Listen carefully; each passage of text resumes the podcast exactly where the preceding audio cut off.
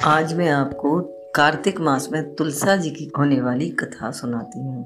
कार्तिक के महीने में सब कोई तुलसा माता को सींचने जाती है। सब कोई तो सींच के आ जाती, पर एक बुढ़िया माई आती और तुलसा माता के रोज़ाना कहती, तुलसा माता, सच की दाता, मैं बिड़वा सींचू तेरा तो कर निस्तारा मेरा तुलसा माता अड़वाल दे, गड़वा दे पीताम्बर की धोती दे, मीठा मीठा घास दे, बैकुंठ का बास दे, चटके की चाल दे, पटके की मौत दे, चंदन का काठ दे, झालर की झनकार दे, साई का राज दे, दाल भात का जीवन दे, ग्यारस का दिन दे, कृष्ण का कांधा दे। इतनी बात सुनकर तुलसा माता सूखने लगी। भगवान ने एक दिन पूछा कि तुलसा माता, तुम्हारे पास इतनी औरतें आती हैं, तुम्हें रोज सींचती हैं, रोज गाती हैं, रोज जिमाती हैं, फिर तुम सूखने क्यों लगी?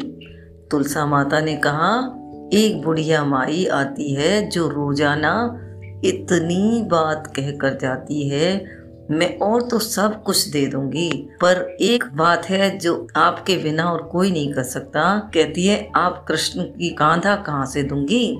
थोड़े दिन बाद बुढ़िया मर गई। मर गई तो इतनी भारी हो गई कि किसी से ना उठे। सब कहने लगे, पाप खाट की माला फिरती थी, जिससे इतनी भारी हो गई। भगवान बूढ़े ब्राह्मण का रूप धारण करके आए। सबसे पूछने लगे, इतनी भीड़ क्यों हो रही है? सब बोले, एक बुढ़िया मर गई है। पापनी थी इसलिए किसी से नहीं उठती। जब भगवान बोले कि इसके कान में मुझे एक बात कहने दो, ये उठ जाएगी। सबने कहा, तू भी कर ले भैया।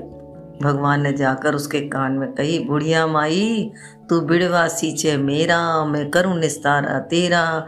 बुढ़िया माई, अड़ुआ ले, गड़ुआ ले पीताम्बर की धोती ले। मीठा मीठा घास ले, बैकुंठ का बास दे। बैकुंठ का बास ले, चटके की चाल ले, पटके की मौत ले, चंदन का काट ले, झालर की झणकार दे, साई का रा दे, जाल भात का जीवन ले, कृष्ण का कांधा ले। इतने सुनते ही बुढ़िया तो हल्की हो गई।